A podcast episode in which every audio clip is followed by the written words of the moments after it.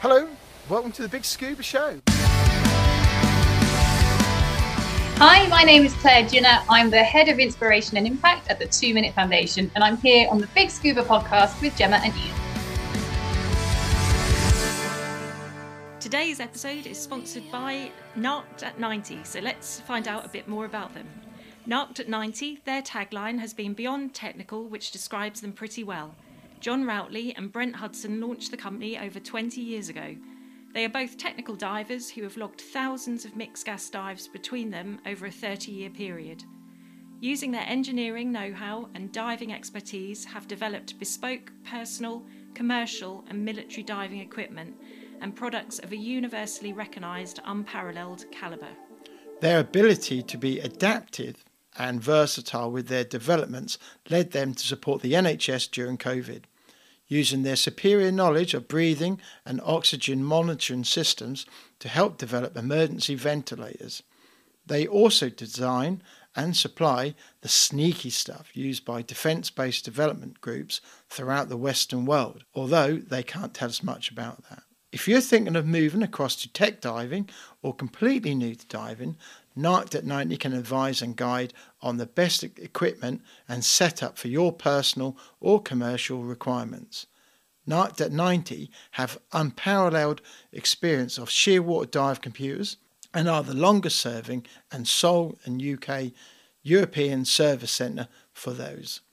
They are happy to offer technical support, servicing, repairs and upgrades to all Shearwater computers, past and present. Narked at 90 stock Shearwater computers, but are also stockers and technical support centre for many other manufacturers, including Divesoft, JJCCR, Hollis, Revo, and Kiss Rebreathers. Based centrally in the UK, Narked at 90 also offer full rebreather head servicing for selected manufacturers, Bespoke cable assemblies, advice on specific fitting requirements, suggestions and guidance for home builds, computer laser cutting and engraving, pressure testing to simulate 400 metre dives. So, Narked at 90, a reputation built on supporting both manufacturers and divers worldwide.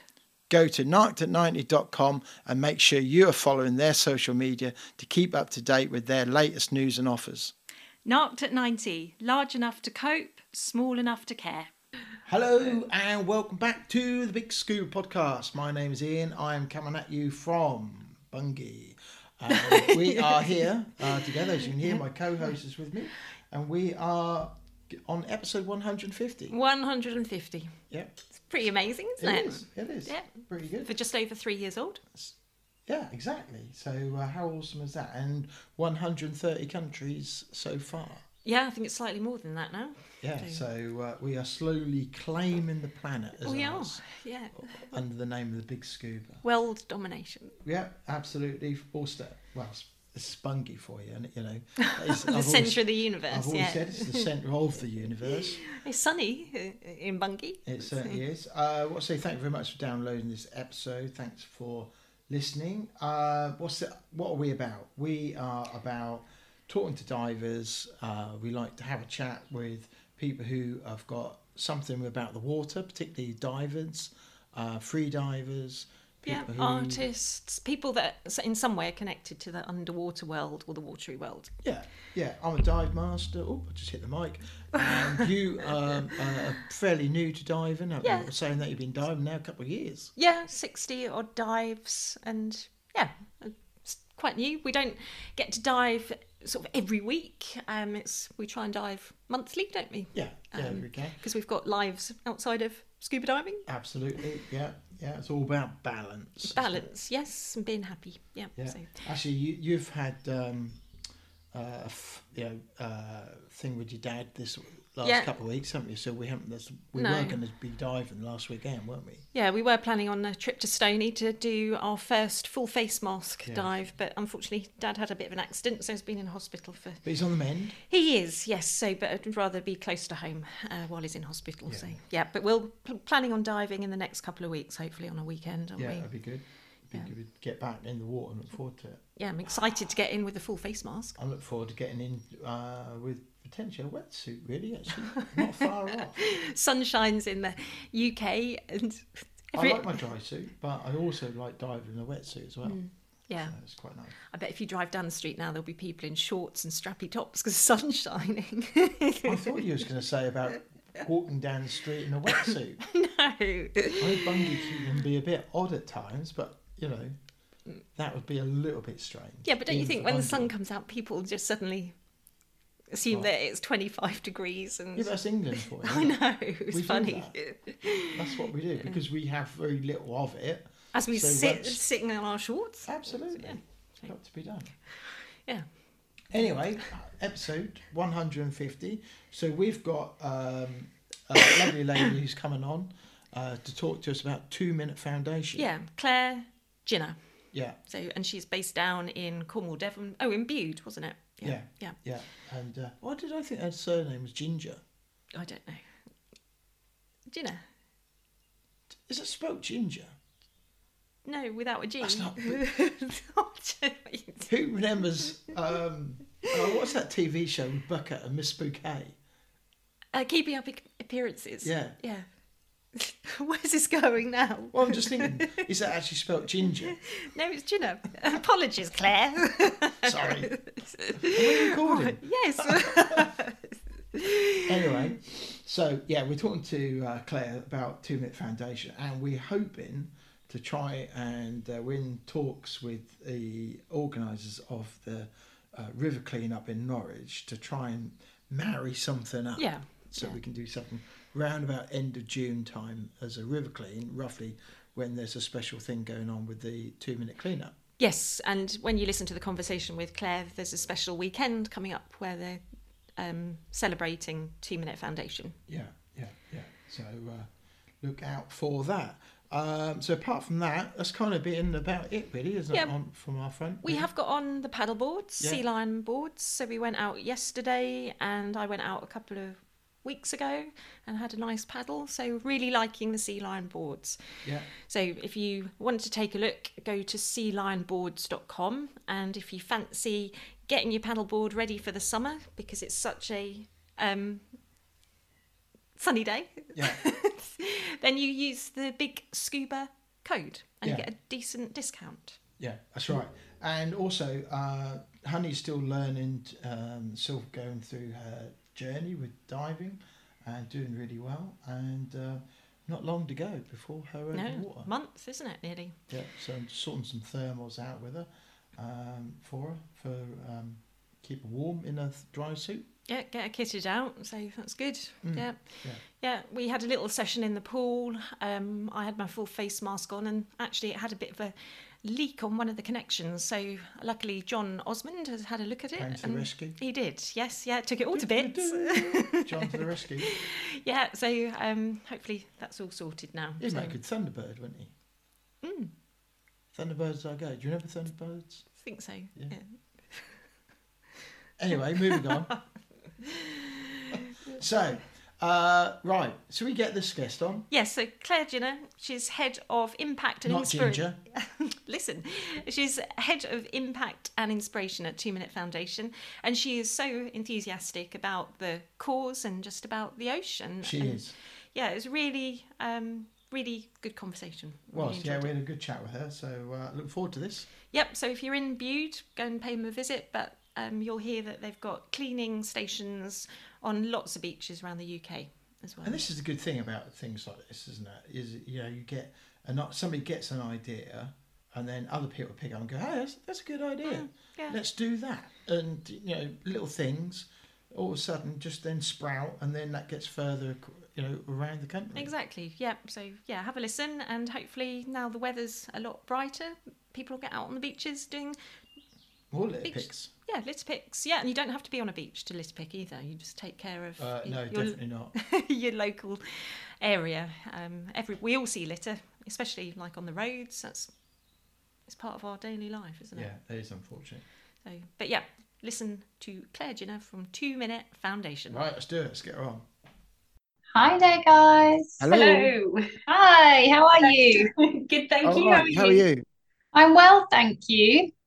Right. So, Claire from the Two Minute Foundation, you've got two minutes to tell us about yourself. Go. Ah, about myself. Okay. So, I currently work uh, for an environmental charity. I've spent my entire career really working in environmental conservation around the world. I've been very, very fortunate to work all over the place and be inspired by our amazing oceans. And uh, when I came back to the UK, I thought it's time that we protect our own patch. You know, I've spent many years overseas protecting coral reefs, etc., and lovely little islands. And I thought, no, it's time to sort of you know, take it home. And uh, so now I live in Bude in Cornwall, and I uh, spend most of my days at the beach, whether that's for work or for pleasure, a bit of both. And uh, yeah, that's that's me in a ninety second nutshell. well done. That's brilliant. Yeah.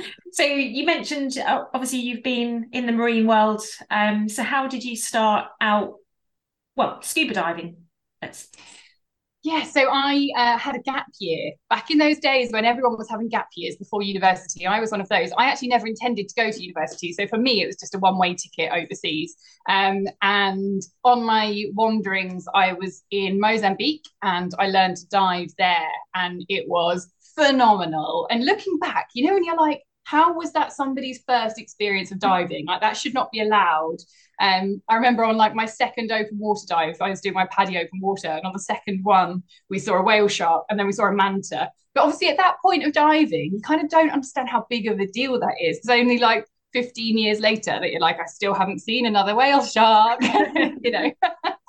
um, so yeah, so I learned to dive while I was traveling, and then dived loads in Africa at that point as well. Um, then I went to university, and then throughout all of my summers, I spent the summers traveling again. Uh, I get really, really itchy feet if I'm in one place for too long.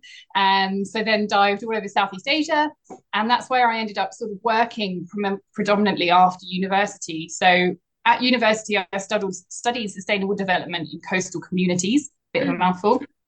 For my dissertation, I worked in Indonesia to gather some research uh, on an island um, of Sulawesi. So I was working there with a uh, with a fishing community really to understand what was going on with their reefs.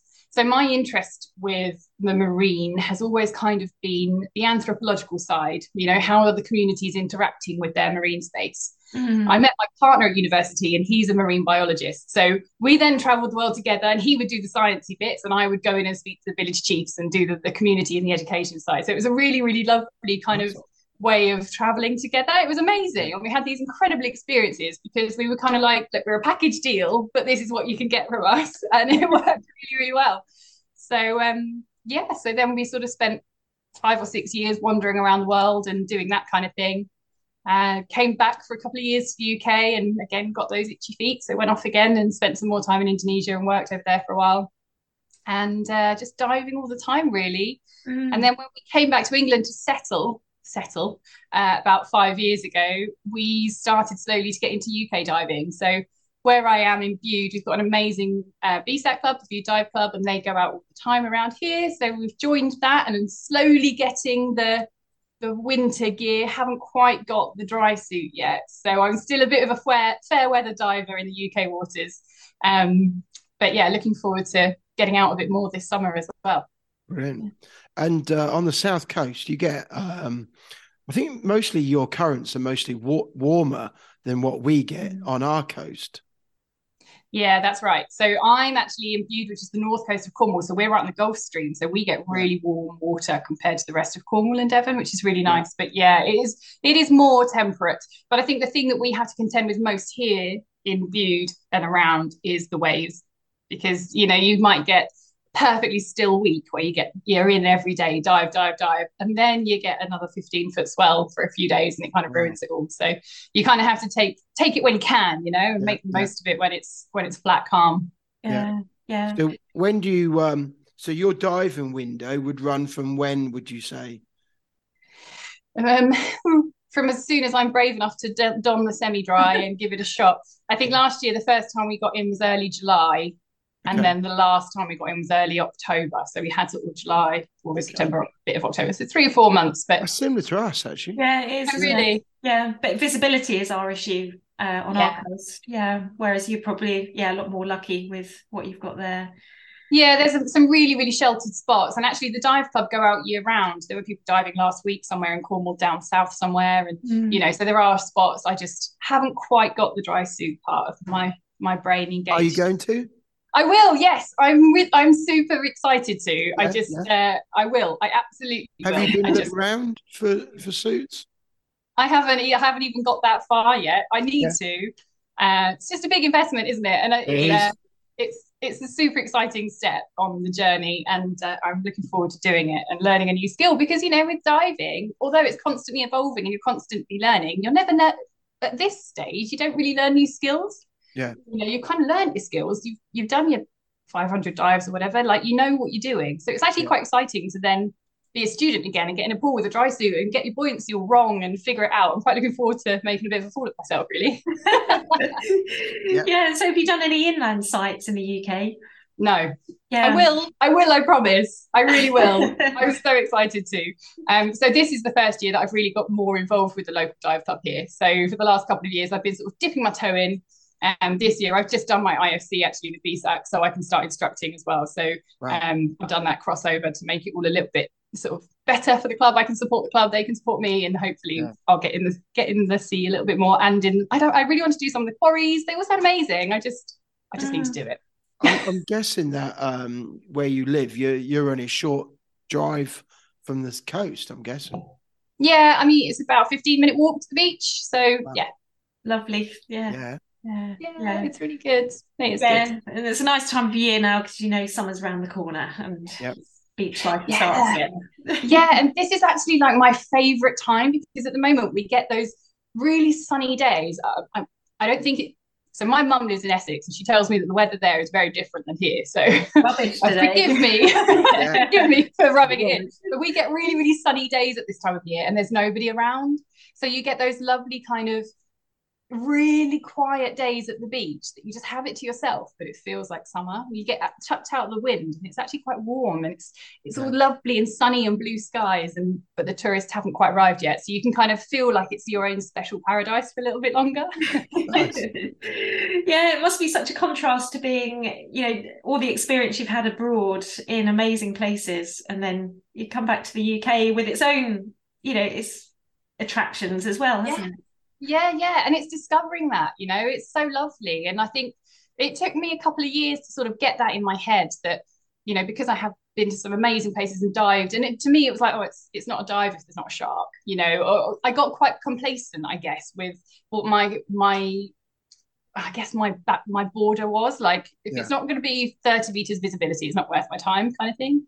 Um, I'm kidding. I was never, I'm not like being a brat about it, but I kind of had that in my head. And it's actually taken a couple of years for me to realize that what we've got in the in the oceans here in the UK is phenomenal yeah. and it needs to be explored. And I need to be in there exploring it. Like I'm obsessed with nudies and they are everywhere around here. You just have to, you know, believe that they're there and look a bit harder because they don't hit you in the face, you know?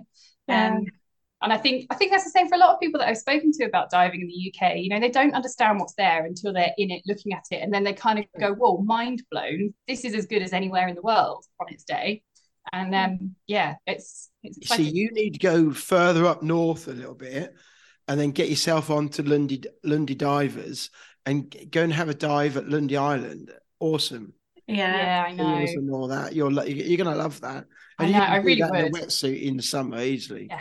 It's yeah. on my bucket list. Don't worry. That and the, I want to do a dive with blue sharks this year as well, down south oh, yeah. a little bit. Yeah. So I've got a, I've got a little bucket list of UK dives to tick off in the next in the next little while. Yeah. And we have spoken to some guests that have, you know, real passion for the UK and everything it has to offer. And I think, you know, people just don't realise they dismiss it quite quickly because they are blue water, warm water divers. But the wildlife that we have, you know, blue sharks, that's amazing. And I know, I know oh, I'm so excited to get more into it and become more of an advocate for it because you know mm. if hmm. anyone talks to me about diving, I will rattle on for ages about nudies and sharks and whale sharks, etc.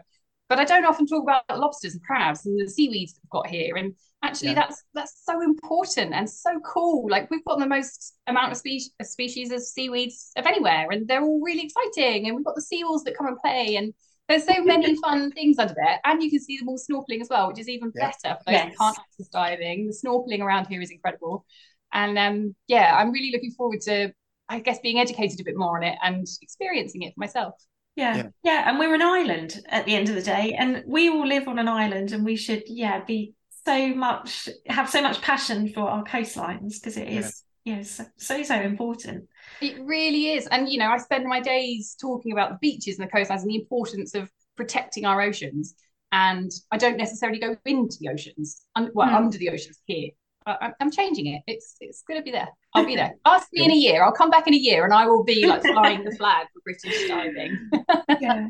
So shall we? um So that's kind of diving, but shall we talk a little bit about you know the Two Minute Foundation, mm. um, and how you got into it, and a bit more about you know what that actually is and what that means, because um, I get you you encourage companies to um, sponsor events and things.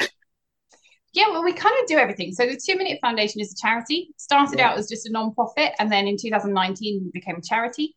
Um, and it all started about sort of 10 years ago. And our founder, a guy called Martin, had gone into the sea for surf, came out of the sea. The beach was littered with plastic bottles, and he was like, "This is crazy! Like, we need to do something about this." So he had a bit of a following on Twitter. He was an author, so he already had a little bit of a following, and he just put a tweet out there that said, "You know what, guys? This sucks. I'm going to do a two-minute beach clean." and he used it as a hashtag for the very first time and it kind of went bonkers from there and it snowballed and this people grabbed onto this hashtag of two minute beach clean and that's really where it all started so sort of fast forward a year and then all these people were around the country doing their two minute beach cleans and talking about it on, in, on the internet which was great and then martin thought well we need to give them sort of a tool something tangible to help them with this and that's when he created the a-frame stations some of you might have seen them around the coasts they look like sandwich boards. They've got litter pickers in them and some bags. Um, there's 1,100 of them around the coastlines now. They are everywhere. You can't really go to your local beach without falling over one. They're brilliant. They're everywhere. Um, so those stations then became our kind of, I guess, our way of getting those people that were maybe hesitant to do beach cleaning to make it easy and say, well, look, you don't need to have a bag. Just turn up at your beach and there'll be some there mm. provided for you. Yeah. Um, so, so fast forward, you know, another six or seven years, that's where we're at now. So we've got the two minute beach clean campaign that is going madly well all over the world. People are doing two minute beach cleans, which is brilliant. We then moved that inland and made a two minute litter pick campaign. So now we're in sort of trying to bridge that gap between that disassociation between what happens in the middle of the country as to what happens at our coastlines. Yeah. Um, We've got a two minute solutions campaign, which is all about simple things that people can do in their own days to sort of improve their space around them, their mental health around their space around them, and their relationship between the two.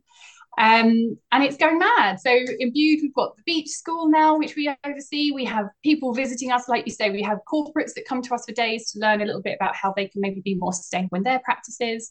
We're going on a tour in a few weeks' time. I'm off to Northumberland for a few weeks to sort of visit everything up there because we're based in Bude in Cornwall. Mm. We're a national charity. It's very important that I sometimes leave Bude to try and try and see people outside of Cornwall. So yeah. I'm going up to Northumberland, which will be great fun. Great um, diving up there as well, the Farne Island. I know. Ooh, I'm yeah. super excited. I'm definitely packing my gear. yeah. Um, yeah, so that's kind of where the two minutes at right now, and it's um this amazing global movement and a national charity, which is fantastic. Mm. And I've kind of been involved with it from the start. So Bude's a very small town. Everyone knows everyone in Bude everyone knew Martin because, like I say, he had a bit of a profile. He was a slightly famous author, uh, so everyone knows who Martin was. I happened to be working at the beach cafe at a beach cafe when he came up with this idea of these stations, and he came to me and said, "Would you trial it and see if it works for us?" And put it outside the, the cafe, which is a great cafe called Rosie's, right at the beach. And so we said, "Yeah, sure, we'll give it a shot." Don't think anyone's going to use it, but yeah, sure. And we just kind of monitored whether it was being used, and it was being used, and it was amazingly successful. So it was from there really that then he went mad with it. I then joined in 2020 as an employee. So I've been with them for three years. What year are we in? Three years. Yeah. Yeah. So how many people are actually employed by the foundation? There's nine of us. Mm. Yeah. Two, three-ish full-time and then the others part-time. Yeah. Yeah, yeah that's, that's, really good. good.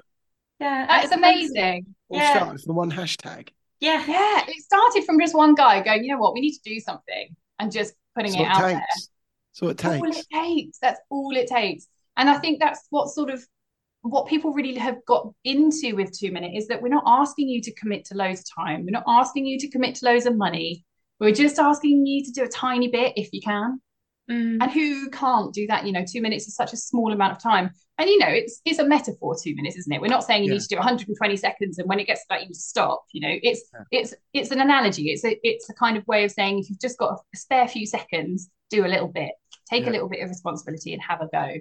Yeah, and it's great you're brid- bridging the gap from the coastal side of things to street cleans and bringing it inland. So you know, you it kind of spreads the message even further than other than coastlines.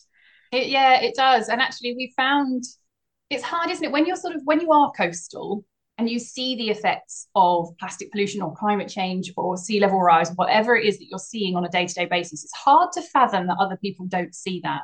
And it's only when you remove yourself from your bubble, which is, you know, natural, the bubble that you surround yourself with is people with similar interests or similar experiences to you or similar locations. So they all know these things too. And when you remove yourself from that and you talk with someone from a completely different bubble, it's only then that you realize not everyone knows what's happening at our coastlines, or not everyone understands that their actions there affect what's happening there. And not everyone knows why sharks are important. And it's only kind of when you really take a step back and think about it and ask those people that you realize the disconnect, I think. Because, you know, mm. living in Cornwall, every or even, you know, I grew up in Essex, so again, right on the coast there you kind of you know the sea you know what tides do you know that the cockles are going to be there at certain times you understand it it's intrinsic it's part of you but if you don't have that you don't have it Yeah, yeah. Yeah. So I've got some questions for you, which come to because uh, some of my job is actually litter picking. great Part of my part, part of my job, and um, uh, it's one of my areas, and I can't say uh, who the client is. Is a particularly bad area. okay Um, on the it's not your side of the country; it's on the opposite side of the country. okay and um and it's an area where I feel that you we don't make much increase in making it the area better. Okay, um, and I spoke to the uh, the owners of the site, and they've asked me about what they can do and things like that, and I've said to them, you know, we cannot do it on our own. It's a community thing, um, because the whole areas uh, needs, you know, if all we can do is pick the litter up on one little bit, but somebody comes along and empties a bin t- uh, uh, an hour later, right Mhm. where you've just cleared up, that's kind of the mentality and the education needs to come into it. And it's kind of like it's really good hearing what you're doing, but how do you get people like the councils involved to say, you know, to get them to say, right, we need to do more? Because in, there's certain areas of the UK um, are not great, you know, for Mhm. this. And I work in one of them, and um, I really don't think I can name it. Um, no, and you don't need to. the somehow you can't get the council involved to do Mm. it, and you can't. It- we can't do it on our own because yeah it's too big. You know. It's banging, you feel like you're banging your head against a brick wall. Yeah. It's, it's Yeah. just there's no improvement, and it's how that gap is bridged. yeah it's really really hard and it is a mindset thing and there's nothing you can do or say to some people and at some point you kind of just have to go you know what? I'm not going to win this battle and then you move on to one that you can win. Um but you're right councils they kind of shoot themselves in the foot because we have some councils that are mega supportive because Mhm. so i do travel around the uk doing these doing lots of events etc and to do an event on a beach you have to get permission from the landowner. So often more often than not i have to ring the council and say i would like to come and do a beach clean. This is what i'm going to do. Here's my insurance. Here's my risk assessments. Blah blah blah blah. Is Yeah. that okay? Eight times out of ten no worries. Thank you so much for coming. That's brilliant. Yes great. Lovely. What can we do to help? But two or three times out of ten you'll get a, a council that will say no you can't come and do that. And you say but why okay fine. That's fine. I respect your decision but why? Mhm. and it's because they they always say the same thing. And they always say we don't want people to think our beaches are dirty. So if you're advertising a beach clean it will make people think our beaches are dirty and then the tourists won't Crazy come. that. how crazy is that? Yeah. Nuts, it's isn't it? bonkers. It's absolutely bonkers. And they're the occasions where you kind of have to go, you know what? This is a bigger conversation that needs to be had with this. This isn't a Yeah, one time. right. I'm not going to change their mind right now. Like, let's just leave that and move on. And it is that education, like you say, that education that's missing. The thing that I think, the way I can sort of, um, I guess, be okay with that, because again, cleaning the beaches, the tide comes in, the next time it's full of mess again. Like, you know, you are fighting a losing battle all the time. But I think even in a council that is less responsive to what you're doing, or less supportive, or less proactive, should we say, the more they see people doing it and wanting it, the more they will change. It might take them 20 years. It might take 20 years of people saying, Do you know what? We need to do more. Do you know what? We need to do more. How could you help? Could you do with mm. this? Maybe you could help. But every single time we ask those questions or bring that to public attention, it's going to have an impact.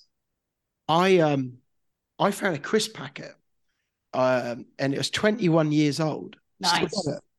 And um, and it was apart from dirty, it was Intact. intact. Yeah. yeah. And Yeah. uh, I tweeted the company Walkers um the to say found your crisp packet 21 years later and you think the amount of crisp packets i pick up during the day uh, is you know and there must be millions that go yeah go into landfill and, and things like that Or just naturally get buried in. yeah, Yeah. 21 years and it's still in good condition that's Yes. how long this stuff lasts Yeah, I- I mean, it's another misconception that people think plastic breaks down. I mean, even environmentalists still talk about, oh, this bottle's going to take 500 years to degrade. That's false. Plastic cannot degrade, it will not break down. What it does is it breaks up. So you kind of, it's the complete opposite. If you've got a plastic pot, for example, the, the figures, whatever, might say that's going to break down in 500 years, but it won't. It will break up into smaller and smaller and smaller pieces. Yeah. It will become microplastics. After that, it becomes a nanoplastic. Then it becomes atmospheric, and that's what we're breathing in. But it becomes smaller and smaller and smaller. It doesn't disappear. It doesn't Yeah. degrade. It always exists. So any piece of plastic that has ever been created in the entire history will still exist today and in 500 years in some form or another. It does not go away. And I think that's again, there was this sort of, you know, this big marketing campaign maybe 10 years ago when people were saying, well, plastic, ooh, plastic might not be great. Plastic bags aren't great. Did you know they take 50 years to degrade? And for some reason, people have taken that and gone, gosh, they take 50 years to degrade. That's not true. They don't degrade. They're not going away. They're just breaking up and up and up. Yeah. You know, we're breathing it in now. We've no, it's been found in placentas. It's been found in bloodstreams. It's been found everywhere. It's it's we're inhaling it with our with our daily breath. So I think there's lots of misconceptions around plastic and litter.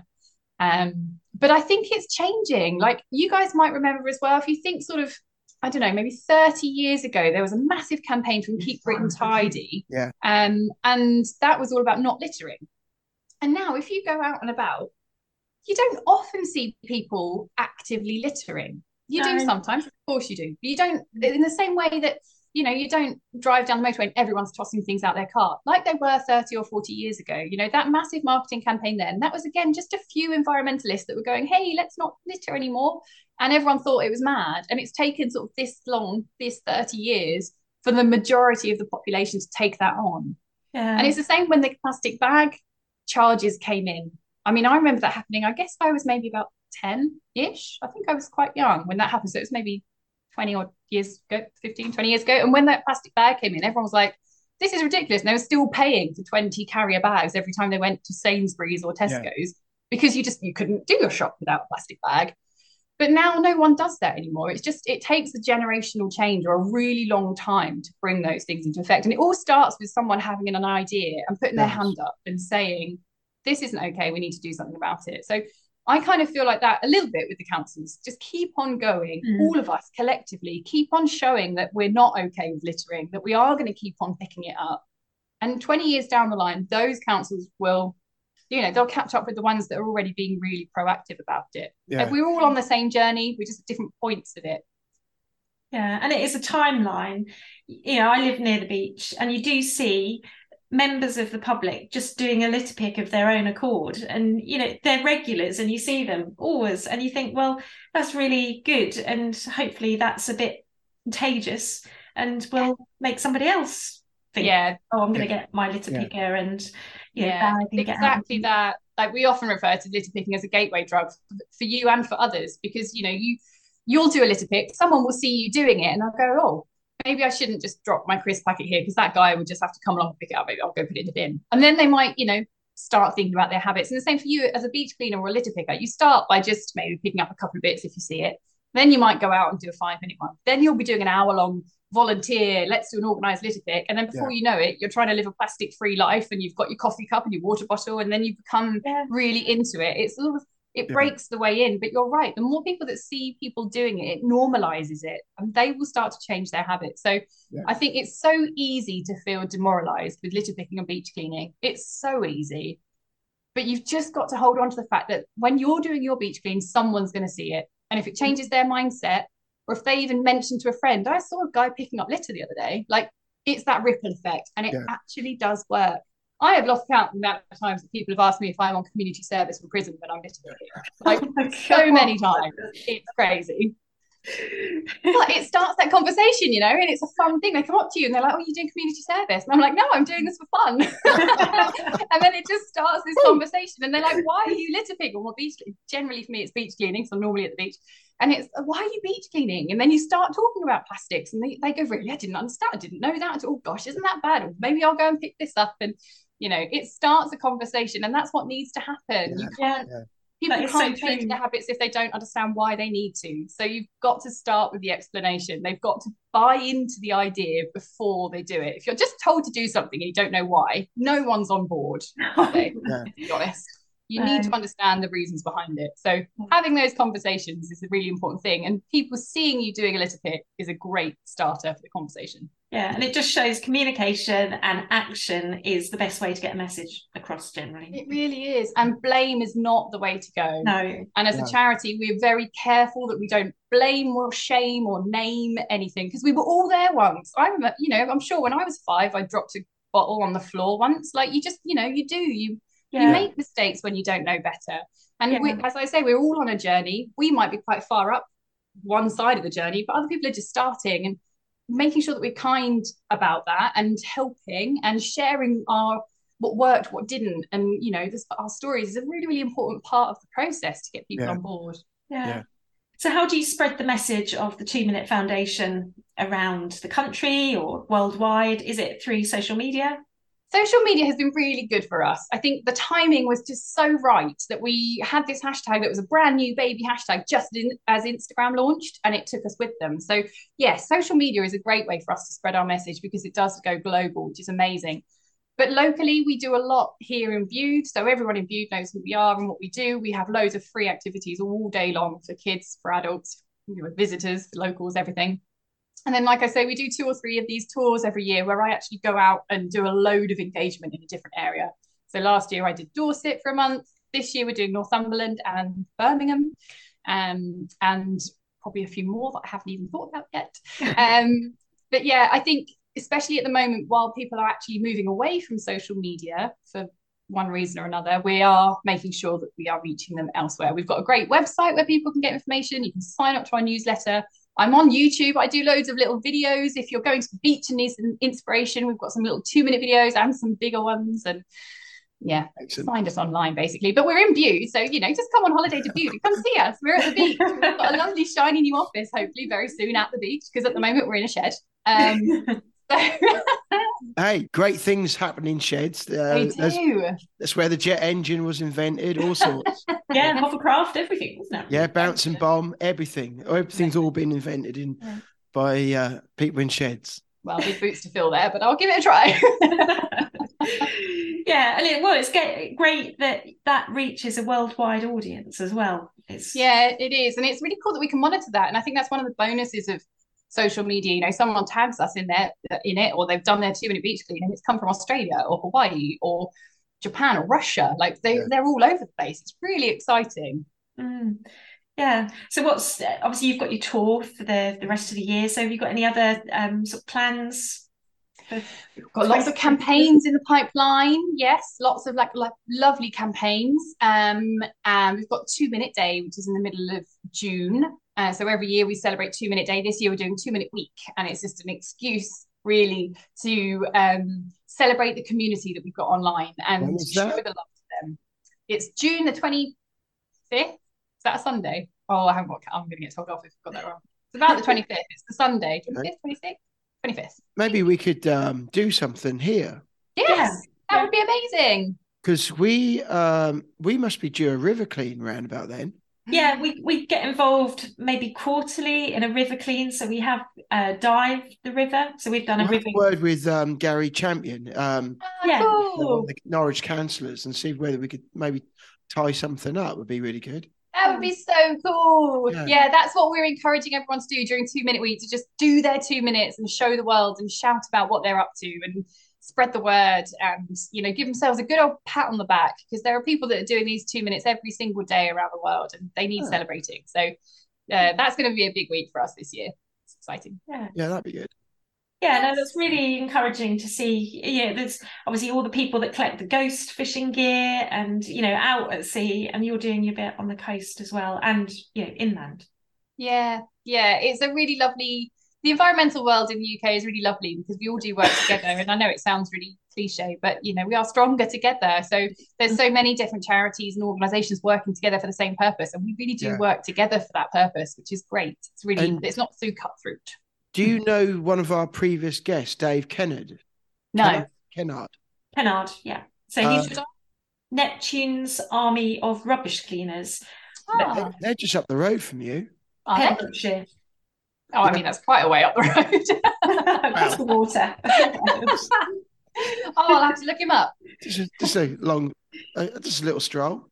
yeah, but they do um, a lot of recovery of things like lobster pots, and yeah, great. So they are divers, but it, you know it's just amazing. You know, but their their um, emphasis is what starting in their backyard, so they yeah. look after their local area and you know everything starts you know literally with what you've got on your doorstep. And yeah. you know then it becomes bigger and it snowballs and yeah. Yeah that's brilliant. Oh i'll look him up and uh, yeah look him up. good old linkedin that'll help. Yeah. Everything's there. So yeah. Oh it sounds an amazing um you know charity. So the best place for people to go if they want to find more about website website is a great place or find us on instagram and facebook we're very active on both and twitter so yeah whatever kind of medium floats your boat um, and if you're local to Bude just come see us yeah I can talk for hours, as you can tell. I'm more than happy to talk your ear off about anything to do with oceans or plastics or climate change, anything at all. what is your website? What's the name of your website? It's two minute.org.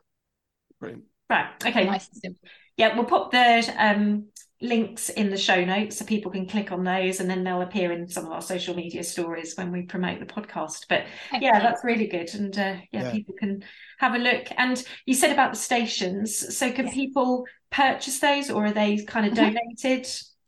Both really. So yeah people can purchase them um uh, direct you know from our website and all the information about them is on there as well as an interactive map so they can see where their closest station is um, so yeah, people can donate them. Uh, sorry, can purchase them. But if they can't afford to purchase them, they can get get in touch anyway. Because every so often we have a big business that will come along and say they'd like to buy ten, and we can gift them to people that are on our waiting list. Okay. Um, so you know, if you're a community group and you can't quite fundraise enough or whatever, but we also have loads of ideas about how you could fundraise for one if you are in a community or a village or uh, a little group that hasn't got any funds coming in. So um, best thing to do is just check out the website and then get in touch with any questions. But we are so eager that everyone have these stations if they want them, and we will help you get one if we can. Okay, that's brilliant.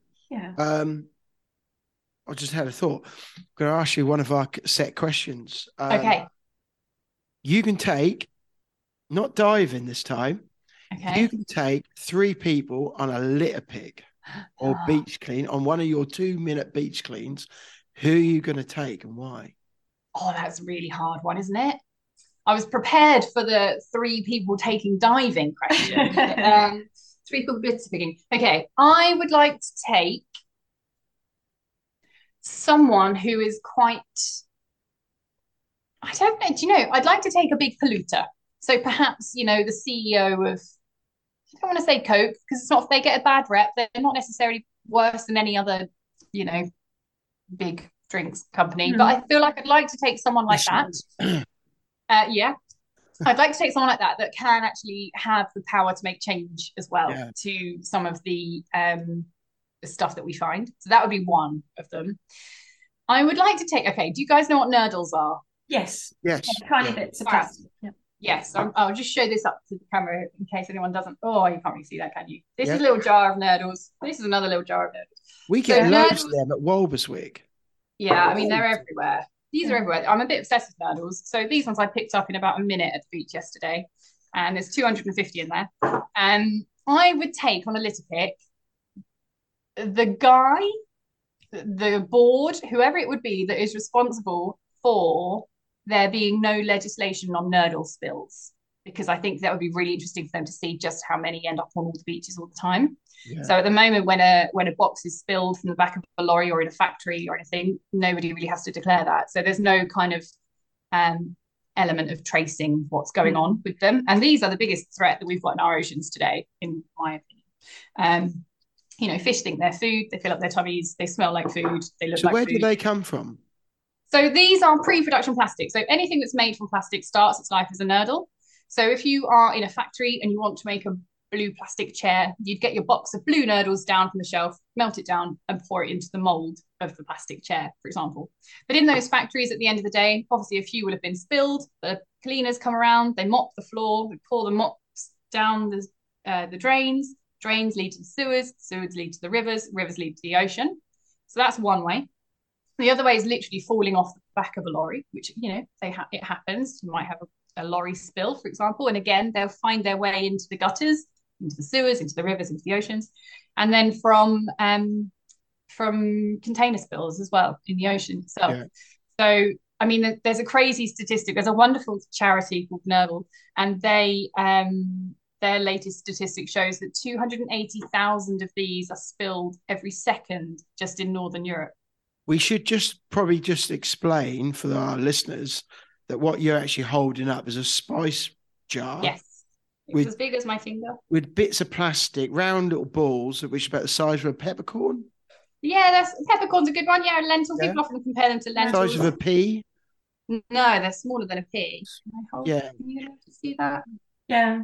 Yeah, Obviously, I've seen a lot of people on Instagram, um, like people that do beach cleans and they make uh, art out of the plastic Yes. they find. And it seems like there's a lot of nurdles more on the south coast, west coast. Is that Yeah. predominantly right, or would you get them in Scotland? Because we we don't like see them uh, frequently on our beaches on the east coast here. no, Yeah, they are very. Um, there's hotspots, yes, and the Mm. west coast, west-facing beaches tend to get them more all over the UK. So the the west coast of Wales, Ireland, Scotland, Yeah. um, but they are found on the east coast, particularly at big river outflows, um, because they travel through the rivers. So you'll often find them on river banks. And the south coast has got some of the biggest hotspots um, of anywhere, actually. So they are found most places.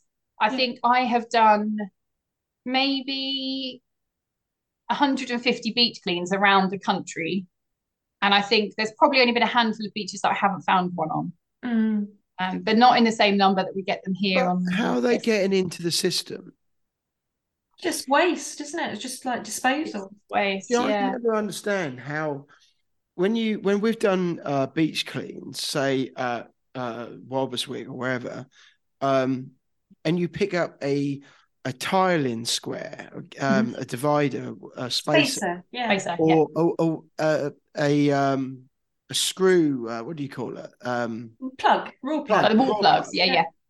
and you think, right, so that if you look at the cycle of that, somebody's gone to a hardware store, B and Q, mm. other ones are available, bought that, put that in the wall, and then somewhere along the line it's come out of the wall, gone to a waste tip, and then either a bird or something's picked it up, and then has dropped it on the beach and all gone into the water. Yeah, so cycle. it is a really big cycle. The majority of stuff that we find on the beach is like wall plugs, because they're light and they're plastic, chances are they've come in from the ocean, so they're not being necessarily started in the UK. Yeah. So, um, you know, a crisp packet and a, a drinks bottle, that's likely to have been someone that's had a picnic on the beach and just got up and walked away. But Yeah. where you're finding the nurdles, microplastics, wall plugs, um, strap webbing, bits of fishing net, like the fisherman's kisses, the little small bits of fishing Yeah. line and stuff. That's coming in from the oceans and we don't know where. So the currents bring those in from goodness knows where. There's an amazing cove right by me in Bude. We take people there all the time. And um, it's a hotspot for where different currents converge. So, Yeah. I mean, in one beach clean last week, we found, uh, you know, uh, hundreds of things, but from 12 different countries. So you can recognize by the, the packaging on the wrappers or whatever it is. So 12 different countries worth of things had ended up on this beach just on one day. I mean, like I say, we go there every week and we clean it. We can never get it all. There's just masses of there, masses of things there. And it's tiny things like wall plugs to massive things like fishing crates and everything in between. It's an amazing, amazing example of what the currents are doing to the waste around the world. Yeah. And you know, it's not all from Asia either. No. You know, you'd kind of understand if it was all coming from one current, but actually, we had something from Japan, we had Dubai, America, France, um, somewhere in southern Africa. Couldn't quite determine which country. Um, so you know, it's coming from literally every part of the globe. The currents are all moving together and then coming up through the Gulf Stream and landing on our beach. yeah. And it's just incredible the amount of countries waste that ends up. So, you know, the waste that we have in the UK, it's very unlikely that it's going to end up on our beaches. It could be ending up in France or Spain or Japan. We just Yeah. don't know. Yeah, I, there's even people I've seen that uh, Lego, like a big container's fallen off a ship and it's full of Lego and bits of Lego are all floating around the sea and then keep turning up on beaches. Yeah, Yes. I know. I know. And that was 21 That was years, years ago. and We're still Yeah. finding that. So, yeah, that was 21 years ago that that Lego was lost, Lego lost at sea. And we're still finding, we found a flipper last week here in Bude. Like, we're still finding bits from that container, from that ship. And there's an amazing book that's out about that. If you're interested in Lego Lost at Sea, have a look at the book by Tracey. It's incredible. Um, and it is called Lego Lost at Sea. It's the most beautiful book. And she Lego has dedicated yeah, she has dedicated like the last 20 years to collecting this Lego from around the place. And I went and saw her collection last year and it's phenomenal. Like photographed it all beautifully as well for this book. It's so interesting. It's a real lesson in how currents have worked. And yeah, it's good. Yeah. Yeah. yeah. Well, it's an amazing thing you, it, it's from just picking up litter on a beach, and then we've got two currents in the sea and Yeah. wide rubbish. It's just, yeah, it's amazing. But it's so interconnected. And I think that's kind of the message to take away from this that, like you say, it's from picking up litter on a beach and actually it's waste that we're getting from around the world. Like it's everything is connected and we are at the center of that. And it's for that reason, it's nobody's responsibility. So it makes it everyone's responsibility. You Yeah. know, this stuff that I was picking up at the cove yesterday from Japan, do I expect the Japanese councils to come over and pick that up? Of course not. Like they're not going to do it. So we've got to do it. It's we've we're all in this together. It's it's a collective problem. Dated? Was anything any of it dated? Yeah, often. So yeah, most things are within the last year or two. We found a few things that are older, a couple of things that are newer, but generally they're all within about a year or two. Mm, yeah, A and lot again, of food stuff. yeah, it shows it's a worldwide thing. So, you know, Absolutely. you're doing your bit in the UK, but hopefully there are people, you know, in Japan that are doing Yeah. a similar thing. It's uh, Absolutely. Yeah, it's reciprocal. We've really got to solve this together. And I think that's that's really what two minute is all about. That it it, it isn't one person's responsibility to do a lot. It's everybody's responsibility to do what they Yeah. can and just a small bit when they can. And there's no point in having guilt about it, you know, like yes, I couldn't do an hour long beach clean this morning, but I picked up three bits. That's amazing. Like that's a pat on the back. If everybody did that, that's a huge, huge thing. Like there's that lovely quote, and I'll never know who said it originally because it's been rehashed and respoken about billion times. But there's a quote saying, um, "It's only one plastic straw," said one billion people. Yeah, I don't know if you've seen that around. But it's the same in reverse, oh, you know. yeah. Oh, it's only it's only three bits of plastic that I've picked up. If a, if Yeah. a billion people picked up three bits of plastic that day, that's three billion bits of plastic that aren't in the environment, you know, aren't then going on to cause further harm and to break up into smaller and smaller pieces again that we're then breathing in, etc., etc. It's getting the manufacturers to stop using it in the first place, because if not, Yeah. We're we're we're forever in this cycle of litter picking. And at some stage, one day, we really don't want to do litter picking anymore. No, God we no. don't want to do beach cleaning anymore because No. there won't be that problem. Absolutely, that would be the dream, wouldn't it? And there, you know, again, if all we do is beach cleaning, then all we're going to do is beach cleaning. We need to be doing more, and that is Yeah. putting pressure on the producers, the manufacturers, to look for alternatives. We know that they're out there. There are some amazing yeah. organizations now that are using alternative products. So we know that the science exists, the technology yes. exists. It's about getting it into the mainstream. And that comes out that comes down to us. You know, we Someone have to vote with our know. wallets, don't we, if we can someone someone we know um, has come up with a a bag that's made out of hemp. It's a type okay. of plastic, and cool. um, but it's actually made out of hemp. It's totally um, it can uh, go into recycle bins, the lot. Yeah, amazing.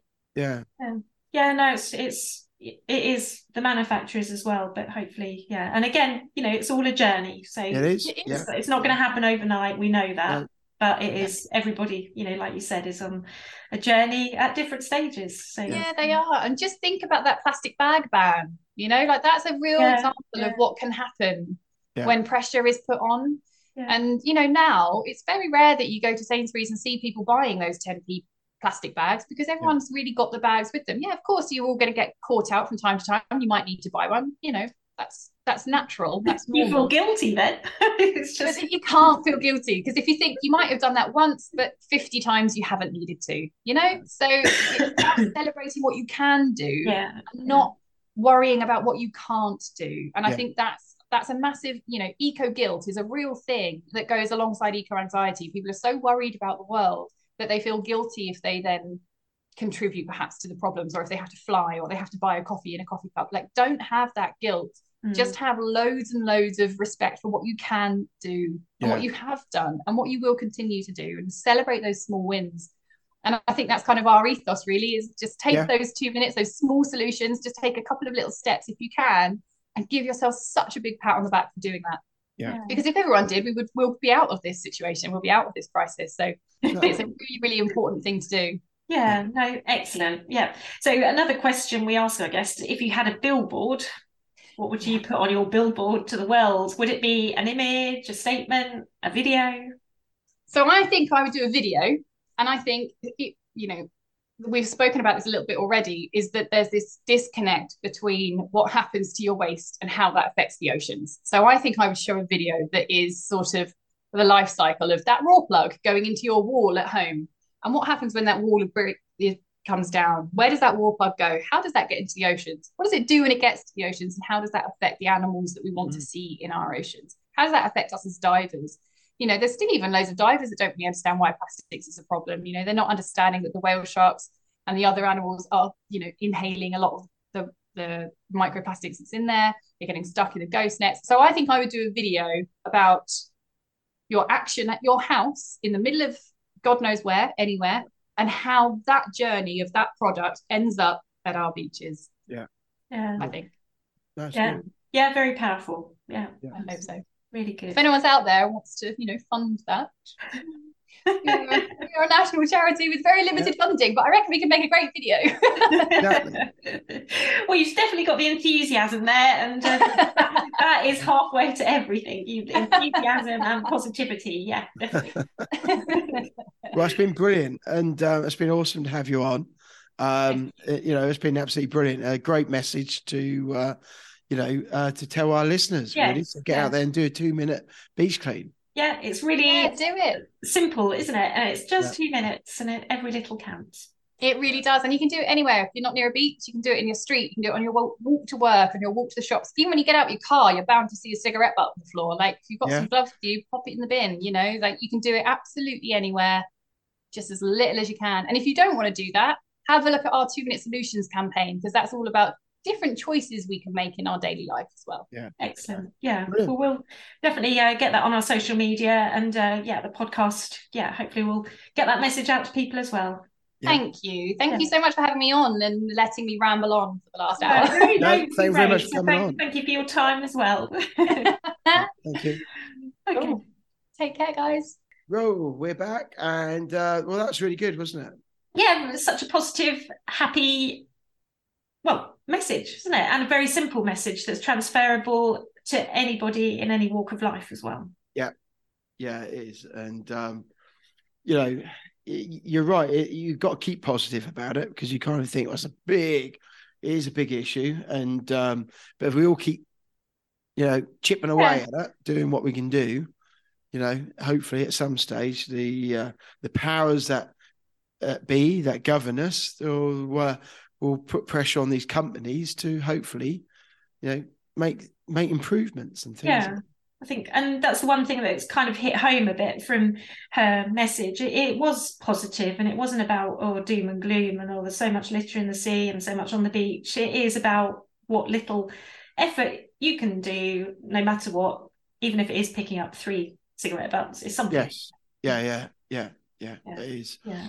Education is a lot of it.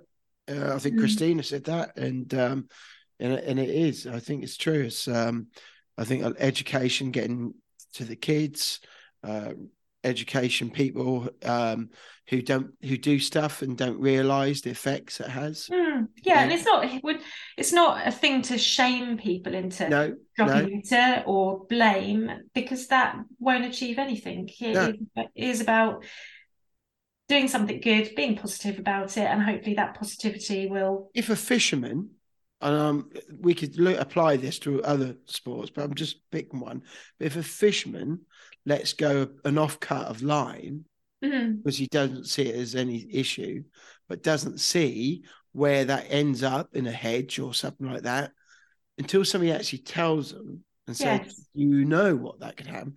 How will they know unless they see it? So, you know, you know it, that is the, things like that. Um, Yeah. But I think it's a really good message, and um, I think there might be. I think it'd be worth having a word with uh, Gary. Uh, mention about June and see if we maybe Yes, yeah, definitely.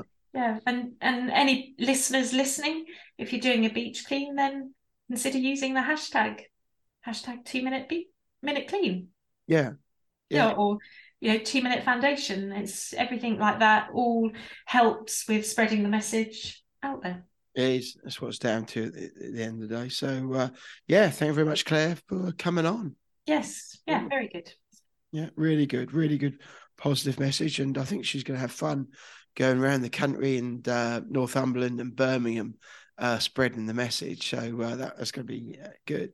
Hmm. To get out there. So uh, she's doing the right thing. Yeah, a little uh, tour around the UK spreads the message. Um, right. Well, we had a little tour last night, didn't we? Pardon? We had a We little had- tour. Yes. we did to the south of the country, to Portsmouth and back. Been a bit tired today um, Yeah. because we were in uh, Portsmouth, the historic port of Portsmouth. We were maritime heart of the UK. So Yeah.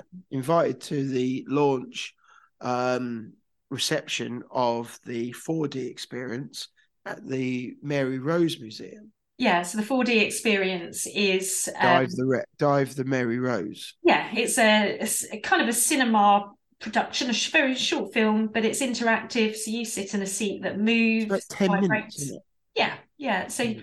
and you see uh, there's a bit of narration at the beginning about the uh, finding of the Mary Rose, and then you sit in the seats and you actually go on a dive down to the Mary Rose and see uh, the, what they do down there, and then actually the rising of the Mary Rose as well.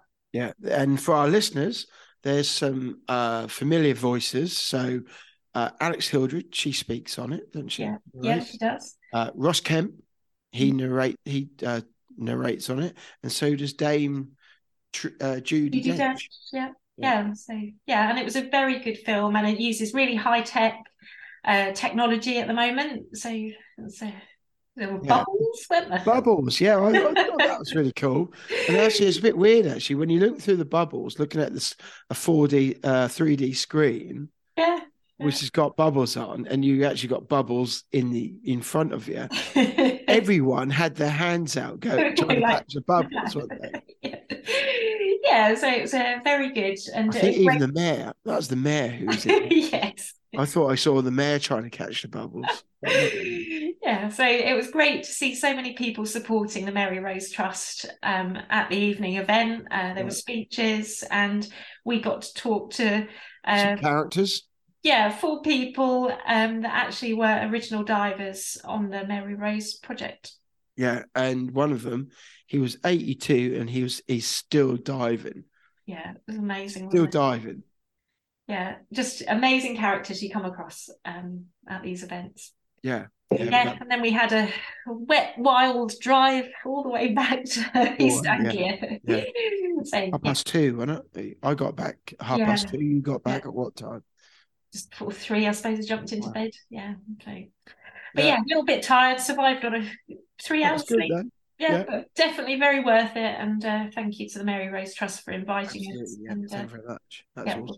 Support them and yeah, it's great. Saw some warships, didn't we? We saw um, uh, more the victory. the victory, of course, which is actually undergoing a load of work. Yeah. Uh, always amazing to see that ship. It's stunning. Uh, yeah. HMS Warrior, uh, another um, old war warship. Yeah, that's and quite then, a big one, isn't it? A long one. Yeah. And then there was another warship there, but I don't know what the name of that one was. But the aircraft carrier that was in. Yeah. And that's um, just amazing the, the, size of it is just you can't comprehend it. It's, it's i think just... that was the prince of uh, the prince of wales i think that one. Yeah. Yeah it's an interesting place portsmouth full of history and so much to see. So if you are in the uk definitely put it on your list of um, places to go. If you're it's a great place for the summer holidays take the children to um, keep them occupied around the museum it's great for um, you know, interactive stuff with children, go on tours around the harbour, great beaches, Hayling Island, had a little tour yep, there. Hayling Island's yeah. nice. Yeah. yeah. So yeah. Hello to Team Last in uh, Hayling. so uh, yeah, it's uh, all good. So it was a good day. Um, if you listen to this, don't forget leave us a five star review. It helps us and it helps your dive buddy finds us uh, if they're looking for a diving podcast. yeah. Okay, so uh, tell your friends as well. Friends, yeah. Spread the message. Um, there's over 140 episodes to listen to, so that's going to be. I think this could be another question actually for our for our guests. Is how many, uh, how, many how many of our episodes have you actually have you listened? and minimum requirement to come on is twelve. if you haven't listened to any, so. How many have you listened to?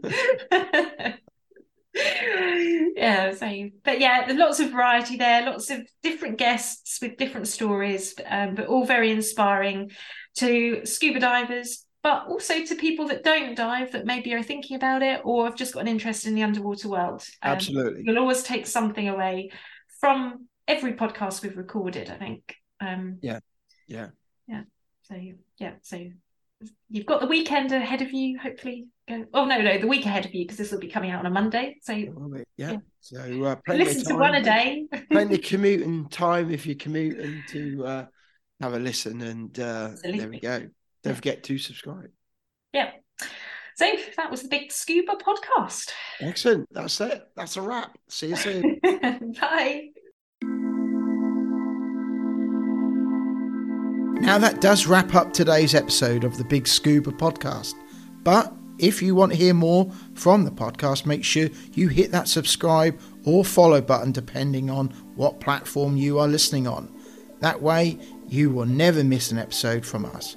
But if you are listening on Apple Podcasts and did enjoy what you heard today, we would really appreciate it if you head to the show page to leave a five star rating and review. It really does help us. If you do, please take a screenshot of that review and send it to us on Instagram, and we'll give you a shout out to say a big thank you. If you have any questions for us or anything that has been mentioned in today's episode, be sure to reach out to us on any of our social media platforms or send us an email. The links are in the show notes. We will get back to you no matter what. If you have made it to this point in the episode, we both want to say a big, big thank you for tuning in, and we'll see you on the next episode.